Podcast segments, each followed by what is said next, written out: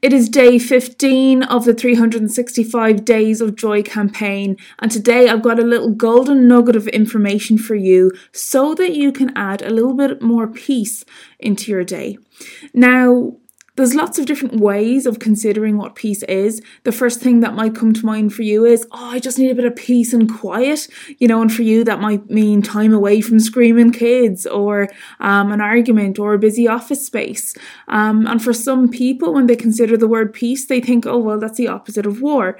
But in this context, when I say um, that we're going to work on crafting a moment of peace or trying to find peace, what I mean by that is a sense of calm.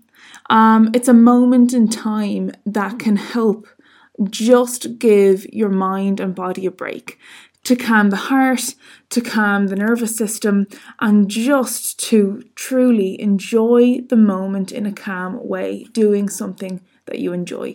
So, my little tip for you if you're not too sure what to do in this case um, a great suggestion is you could light a candle um, set a timer on your phone for five minutes. Make sure the timer is like a, a relaxed ringtone and not something that will like startle you when the five minutes are up. But you can literally gaze at the flame of the candle as it moves about and dances away um, in the air and just do that for five or ten minutes. And in that moment we're clearing our mind it's actually kind of like a form of meditation.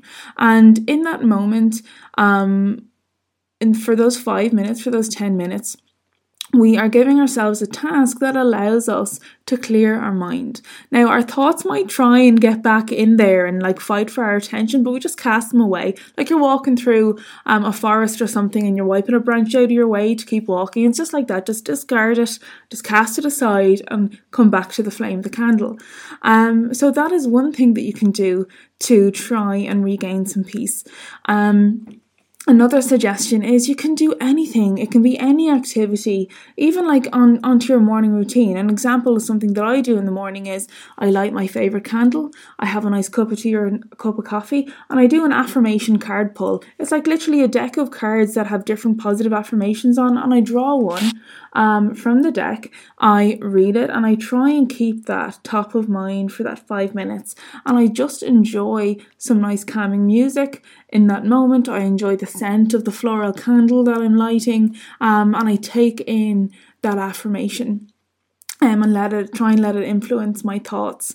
Um, so that is something where we're not completely clearing our mind, but it's still a moment of peace.